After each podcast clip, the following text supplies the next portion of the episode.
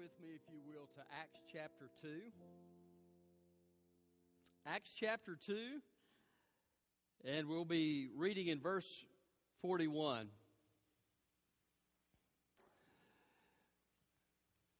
I like the uh, Sylvester Stallone movies, Rockies. Y'all have, have y'all ever seen those? Well, in Rocky 3, Sylvester Stallone, who plays Rocky, uh, is defeated by Mr. T. And uh, he is down, he is defeated, and, you know, Apollo Creed's trying to, to train him. And, and they're out running on the beach. And finally, Rocky begins to, to tire and he begins to slow down. And, and, and so uh, he eventually just stops, and, and Apollo keeps running. And uh, finally, his wife comes over and they begin to, to have an argument. And she said, Why are you doing this? Why are you, why are you acting this way? And, and finally, he admits, I'm afraid. And she, she challenges him to, to face his fear and to uh, approach this, this fight that he's supposed to be uh, fighting uh, with confidence and give it his best to face his fear, or he'll never, uh, he'll regret it the rest of his life. And so he does, and of course, as in most movies, he wins at the end, you know. But you know, we as God's people sometimes can be distracted by things. It may be fear, uh, it may be something else in your life that distracts you from being devoted to God. But you know, devotion's an important thing. And just like a, a fighter uh, has to be devoted to his training if he's going to win a fight, so also as God's people, we need to be devoted to God, or we cannot win the spiritual battle that we are waging. We must be devoted. We need to, need to be devoted to God because He has said, Love the Lord your God with all your heart, soul, mind, and strength. And He has told us that as we do that, as we love our neighbor as ourselves, that God's blessing will be um, with us and that we'll be able to do the things He's called us to do. But He's also said, when a church leaves its first love, He takes away the lampstand. That's what Revelation says. So, this matter of devotion, this matter of loving God as the number one priority of your life is not a light matter. It's a very serious matter. Very important for us to consider. And here in, this scripture in Acts, Luke shares with us, as we talked about last week, the things to be devoted to as a result of what God was doing in their lives. They devoted themselves to several things to, to the Word, to fellowship, to the breaking of bread, or, or to remembering Christ, and to prayer. Uh, they were to devote themselves to these things, but he also then describes the result of their devotion. And that's what I want to talk to you about today the importance of devotion. What is the result of our being devoted to God? What will God do when we are devoted to Him as the number one priority of our lives? And that's what each and every one of us needs to be. So let's let's look at this scripture, Acts 2 and verse 41. So those who accepted his message were baptized that day. About 3,000 people were added to them, and they devoted themselves to the apostles' teaching, to fellowship, to the breaking of bread, and to prayers. Then fear came over everyone, and many wonders and signs were being performed through the apostles. Now, all the believers were together and had everything in common.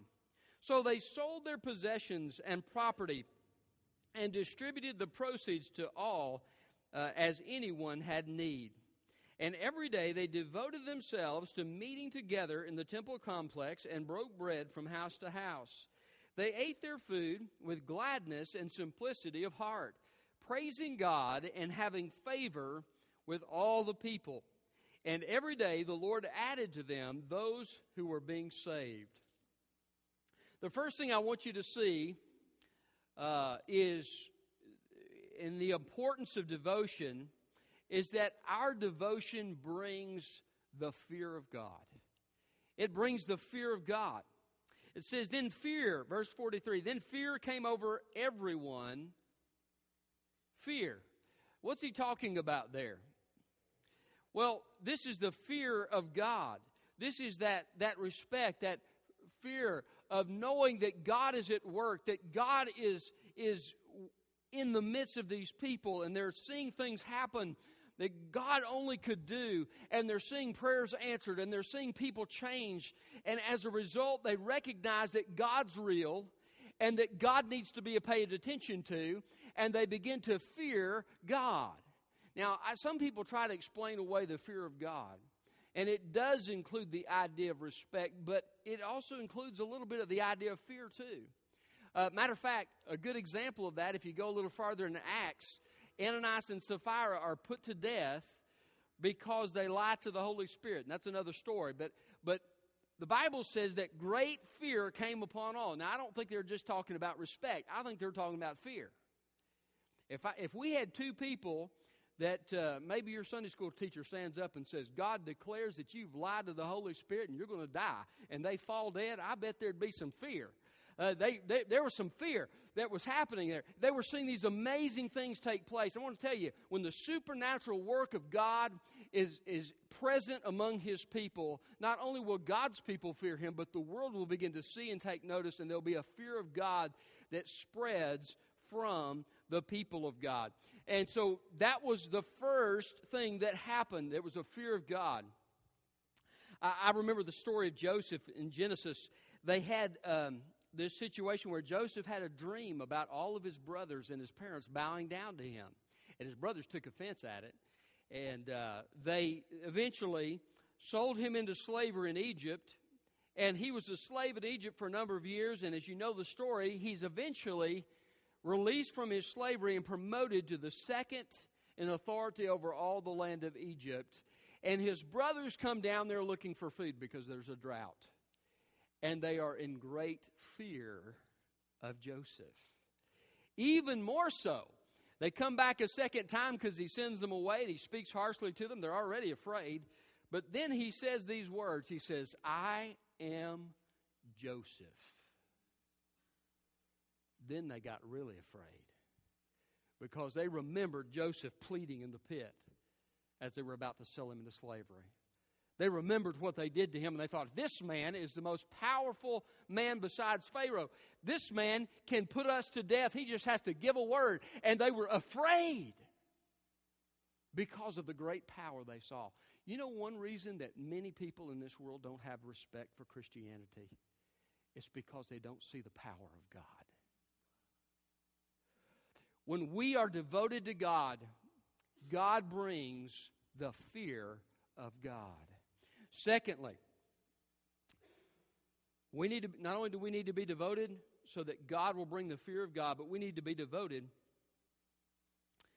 so that God will bring his supernatural power. Verse 43 says, The fear came over everyone, and many wonders and signs were being performed through the apostles. I believe God heals people today. We've seen him do it here in this church. We've, we've prayed and seen God heal. And when the doctor said there was no hope, we've seen it happen. The power of God is shown in those circumstances. And, you, you know, they had this happening. It was a commonplace thing. They were seeing God work in all of these amazing ways. The power of God had fallen. And people were amazed. They were, they were just their mouths were hanging open at what God was doing in changing people's lives. Have you ever wondered how it was that people had an interest in the things of God? And it says the Lord was adding that to their to them each day, those who are being saved. But what is it that pr- provoked that interest? Well, it was because there was something supernatural happening. You see, the world has all kinds of things out there for people to do. What sets us apart as a people is the fact that we have the presence of God. And when His power is upon His people, and God is answering prayer, and God is working in your life, people at your workplace are going to notice. When you're sharing about those answered prayers, and you're sharing about how God has met a need, and you're sharing about things that God has done, uh, people will, will take notice of that. The power of God working in your life. God exercised his power in a marvelous way when he saved my soul. He changed my heart. And I remember um, I, was, I was in fifth grade.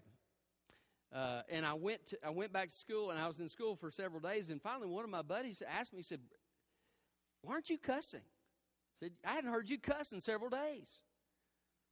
And I said, "Well, I, I gave my heart to Christ." And eh, you know, he saw a difference there. Now, some of you saying, "Well, you know, that's not that big a deal," but it, it, it, came from my heart. There, there was a heart change there. I didn't want to say those things because I didn't want to offend the Lord. God had changed my heart. When, when people see change in a person's life, and by the way, there should be some change in your life. Uh, you should have a new set of desires, and if there's no change in your life, you need to be concerned. Now, I realize some people are saved at age five. I'm not talking, you know, you, you're not, you're not going to have a whole lot of lists of sins when you're saved at age five, but but what I'm saying is there should be a, there should be a desire in your heart. There should be uh, a, a, desire to please God, a desire to, to obey God. If there's none of those things in your life, you need to question what's going on in your heart. But when there is those, those things, it will make you different. The Bible says you're a peculiar people. That's way the King James translates it. I, I kind of like that. It's kind of funny in one way, but uh, but we're a peculiar people. We're set apart. We're different than the world. Jesus says, Don't be surprised if the world hates you. They hated me first. Don't be surprised if you're not at home here. Why? Because your home's in another place. We are not of this world. We are different. We're set apart. The power of God should bring a change to your life. And when that comes, people will notice. They will notice. So, their devotion to God brought fear of God, it, it brought the power of God. And we need to be devoted so that God's power will rest upon us. And then also, it brought great generosity. Their devotion brought great generosity. Look at verse 45. So they sold their possessions and property and distributed the proceeds to all as anyone had need. Verse 44 says they had everything in common. Now, some people say, well, the Bible teaches communism. This is not communism. Communism is when the government takes all you got and distributes it evenly, even though that doesn't usually happen out in real life. But this was God's people of their own decision choosing to give their, their possessions away. I'm going to tell you something, that's remarkable. They were going, if you had some extra land and you went and you sold that land and you brought it to the church and said, now give this to anybody in need in the church, that's what they were doing. People were choosing of their own free will to do these extravagant, generous things. I'm going to tell you something. The Spirit of God is not in, in stinginess. I hear people say, well, you know, the New Testament doesn't teach tithing.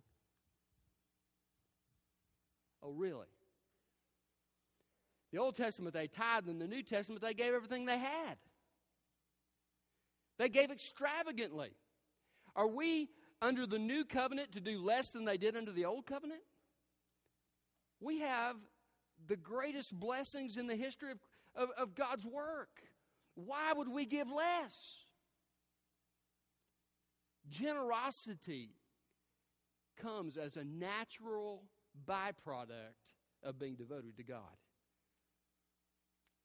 So uh, they they're they're generous. I, I think of Elisha. You remember the story when Elijah was transferring his prophecy, prophecy ministry to Elisha? and he throws the mantle over Elisha's shoulder. You know what Elisha does? He goes and he slaughters his oxen. He's a farmer. Slaughters his oxen, makes a big feast for everybody, and burns, uses, uses the wood from his plow to burn this oxen and cook this oxen, makes a big party for everybody, and then he leaves. He sets it all behind him. What did the apostles do when Jesus called them? Come, follow me. You remember the sons of Zebedee? Jesus said, Come, follow me. What did they do? They left their father's lucrative business, their fishing business, and came with Jesus. They left it all behind. You see, there, there's, a, there's a difference, eh, there's a commitment in their heart. Now, God doesn't ask everybody to give everything they've got away, okay? But the fact is, when you are filled with the Spirit of God, you'll be a generous person. When you're devoted to God, there'll be a generosity about your life. Some of you are saying, well, you can't, can't give what you haven't got. Well, I understand. But you know what Jesus said? There's a little widow woman that gave two mites. It's less than a penny today. She gave and dropped it in the, in the offering plate. And you know what Jesus said of her? She gave more than all the rest because she gave out of her need. It's not the, the amount of zeros you have in your offering that's pleasing to God, it's your heart. And when you give as God leads you to give, and when you're genero- generous as God leads you to be generous, it pleases the heart of God. And it's a result of being devoted to God. So there was a great generosity. I imagine as they saw this great generosity among God's people, they were amazed. I heard a, a, about uh, Charles Stanley's church doing their fundraising for their new property, new building, and they were they had to raise a certain amount of money within a certain amount of time. And, and they were talking about sacrificial giving, and, and they had a couple come up during the invitation. And this, by the way, had been going on for several Sundays. So they came up and they placed their wedding rings in the offering plate. And the pastor said, You know, you don't need to do this, you know. Um, no, they said, No, God has told us to do this. God has told us to sacrifice this for the sake of His kingdom. And so, after the service was over, they gave, they gave their testimony about what God had laid upon their hearts, and it just kind of set off a, a revival in the church. And all these people started bringing these, these extravagant gifts to God so that the work of God could go forward. I think that's the heart of what we see here. And it's a result of devotion to God. There's a generosity about the people of God. And by the way, I didn't intend to talk about tithing when I talked about that. But, you know, that's part of it, isn't it? So, uh, devotion to God brought about great fear of God, supernatural power of God, great generosity, but devotion also brought a unified passion for God. Look at verse 46. Every day they devoted themselves to meeting together in the temple complex, and they broke bread from house to house. So they met together. Now, that word together in my English translation doesn't sound too, too great, but it comes from a Greek word that means homothumadon. It's, it means the same desire. And the attitude, the idea is that they were a unified body with the same desire to reach people for Jesus Christ.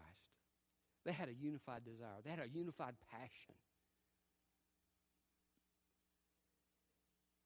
Where the Spirit of God is, there's unity. Where the Spirit of God is quenched, there's disunity. Now, you say, well, what if one person is open and the other person quenches the Spirit of God. Well, you know, I, I'll leave you to figure that one out. But the fact is, if, if you are filled with the Spirit of God, you will have a desire to please God. And you won't be as concerned about personal goals as you are about God's goals. That, that's the idea here. They were all together in one place from, from all different walks of life the rich, the poor, the, you know, it didn't matter. Whatever walk of life you were from, they had the same desire. Why? Because the Spirit of God had control of their hearts, and He was leading the church according to His purpose. That's exciting to me to think about. Unified passion for God. Do you have a passion in your heart for God? I like the Old Testament story of Jeremiah Jeremiah is a discouraged prophet, and he just, you know, he gets tired of it. You know, nobody's listening to him. He's preaching. He's, nobody's listening. And, and finally, he just quits preaching. I'm just not going to preach. He's mad. And and he keeps he gets more and he just has his fire. He says, he says, I, I tried to resist it, but I've got a fire in my bones. I've got to share. I've got to do it. I've, I've, got to fulfill what God has called me to do. I'm passionate. I've got to do it. If no one else does it, I'll do it. That was his heart. He had a passion for God. When you're devoted to God, you will have a passion for God. You won't be satisfied just to, as Adrian Rogers says, to sit and soak. You will have a passion to make a difference for Christ. Devotion to God brings a unified passion in your life. Passion for God. Then, devotion to God brings joy to our hearts. Verse 46, he says, They ate their food with gladness and simplicity of heart. That word gladness uh, is, it comes from a Greek word that, that describes joy. They were joyful. Did you know the measure of your spirituality isn't measured by how miserable you look in church? You know, I, I, I've, you know, I had one person say, uh, you know, uh, preacher, you can't gripe about him falling asleep because you put him to sleep. You know, that's I. But uh, you know, there are some people they just look miserable in church, and some people carry it out with them. They look miserable everywhere they go. Can I tell you something? When you are filled by the Spirit of God, you're going to have joy. You're going to have joy. And the result of their being devoted to God was that they had joy. And there's a magnetism to the joy of the Lord. You know, Jesus was, was such a person that the little children would come up to him. You know what that tells me? He wasn't a stuffed shirt, he had joy. There was a, a friendliness, a, a joyfulness about his life and people were just drawn to Jesus because of that. I think that's one reason the early church had such an impact. People said, well, you know, hey, we, we all have the same problems. Well, why these, what's up with these people? Why they, why they have this joy? They were devoted to God. Some people think if they devote their lives to God that it will be miserable. I, I told the story before about I used to think if I truly surrendered to God, I'd have to go to Africa and marry an ugly woman. And that's just what I thought. People think that. They think if they surrender to God, if, they, if they're devoted to God, that God's going to curse their life and, you know, and, and make them miserable. It's the opposite. When you devote your life to God, there comes a joy that is there. It's not that you won't have trouble. There are tr- there's trouble for Christians as well, sometimes even more trouble. But I'll tell you this they can have joy in the middle of it. The result of their devotion to God was that they had joy. So they had a fear of God. They saw the power of God. They were generous and had a passion for God. They had joy in their hearts. And then their devotion to God brought praise to Him as well. They had a heart to praise God. Verse 47, they were praising God. Praising God. Ongoing idea there. Um, when you're filled with the Spirit of God, you want to praise Him. You want to praise Him. And, and, and, your heart wants to respond to what God has done for you. And, uh, uh, you know, I was so, I remember when, when God saved me, I'd, I'd been so miserable for so long, you know, because I'd, I'd been resisting it. I've been, um, and I was just kind of miserable with myself anyway. When, when I came to Christ and there was a new joy there, it, it was like the burden of the guilt was gone, the the all of that was gone, and and I had this joy, and it was it was like man, I just wanted to praise God. I, I, I get emotional. some people think, well, you know, not, we're not Pentecostal preacher. Don't talk about emotion. It's okay. Did you know God created emotions? He did.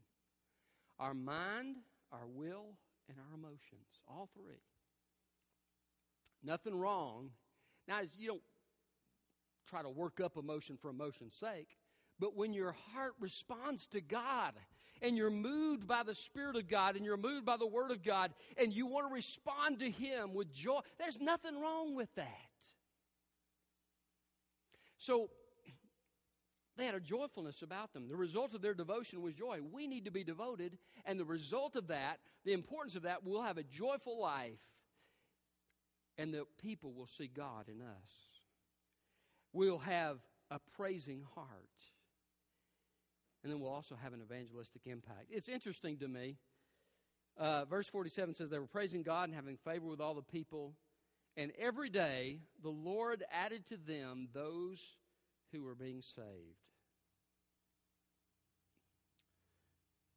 Because of God's work in their lives, they had favor with the people. There was a, there's a magnetism about it, what God was doing in their lives. Um, I'm sure some of you have been part of services before where the Spirit of God came down and people who'd been angry with each other for years crossed over the aisle and made up.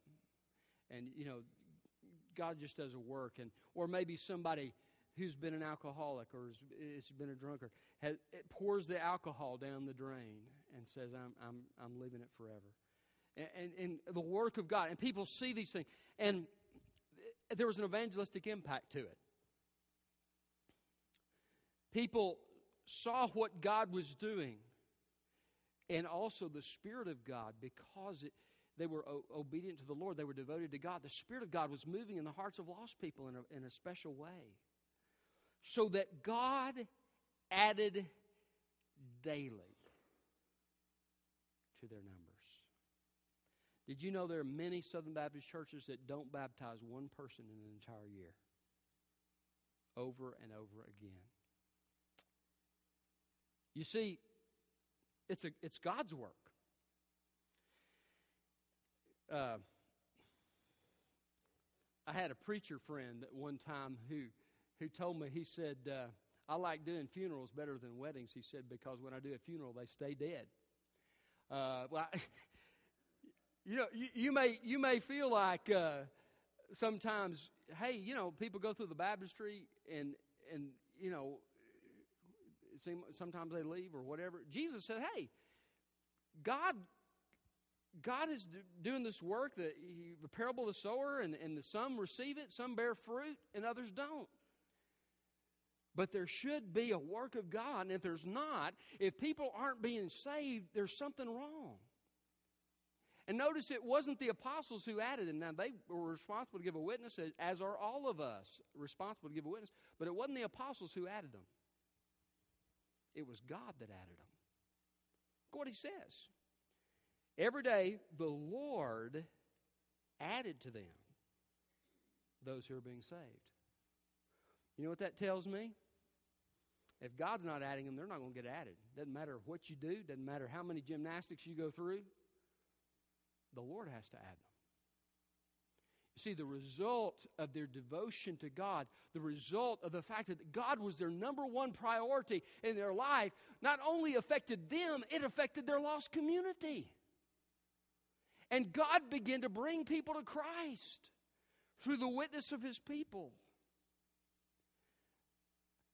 I've, I've witnessed before in the power of the Spirit, and I've witnessed when I was doing it in the flesh. I'm going to tell you two completely different circumstances and completely different situations. In one, it was it was a misery without without effect. In the other, it was the easiest thing in the world. When God is working in somebody's heart and He has prepared them, as you share, He does the work in their heart. And uh, so their devotion brought an evangelistic impact. Let me ask you something. Are you devoted to the Lord? Not, I'm not asking, do you come to church? I'm glad you do. I'm not even asking you if you tithe. I'm, I'm glad you do. I'm not asking you if you go to Sunday school. I'm glad you do. Or if you sing in the choir, if you serve uh, in some leadership role in our church. I'm glad you do. That's not what I'm asking. Are you devoted to Christ? Is He number one in your life? If He is, God will begin to work in your life. You'll begin to see the results of being devoted to Christ in your life. I believe that's true of an individual. I believe that's true of a family. I believe that's true of a church. Are you devoted to Christ? If not, you need to make a decision today. You say, Well, preacher, I'm already saved. That's okay. The Bible says saved people can repent too. I'm thankful because I've needed to do it many times. If you're saved and you know Christ, you need to come to this altar today and, and say, Lord, change my heart. Forgive me for the sin. Did you, by the way, did you know it's a sin not to have God number one in your life? It is. Love the Lord your God with all your heart, soul, mind, and strength. Jesus said that's the greatest commandment.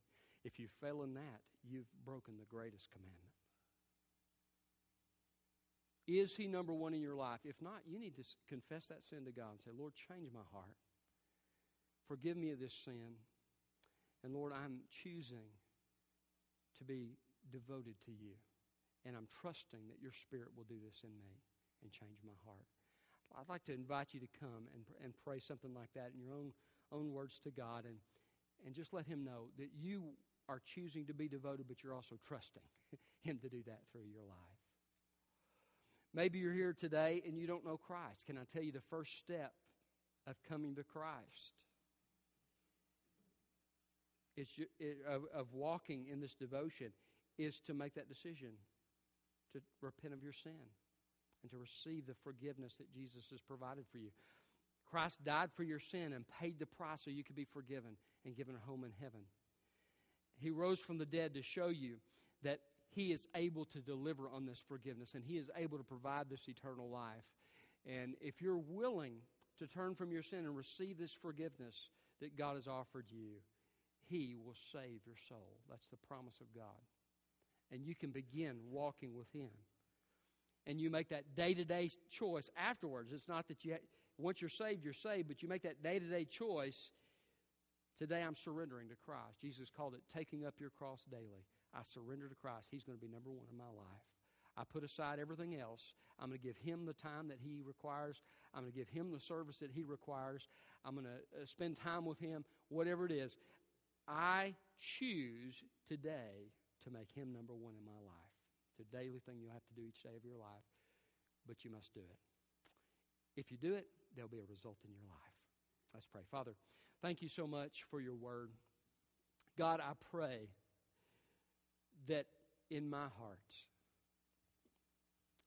and in each heart of every person in our church, God, that you would help us to be devoted to you. Help us to see the importance and all these things that will happen, Father, as we're devoted to you. Help us to see the potential of being surrendered to you and of living a life, Father, that honors you. And Father, when, when you bring this change and when you work in us, Lord, we ask that you receive glory. We ask that you do things, Father, that can only be explained through the supernatural working and power of God. And that you add people to your church.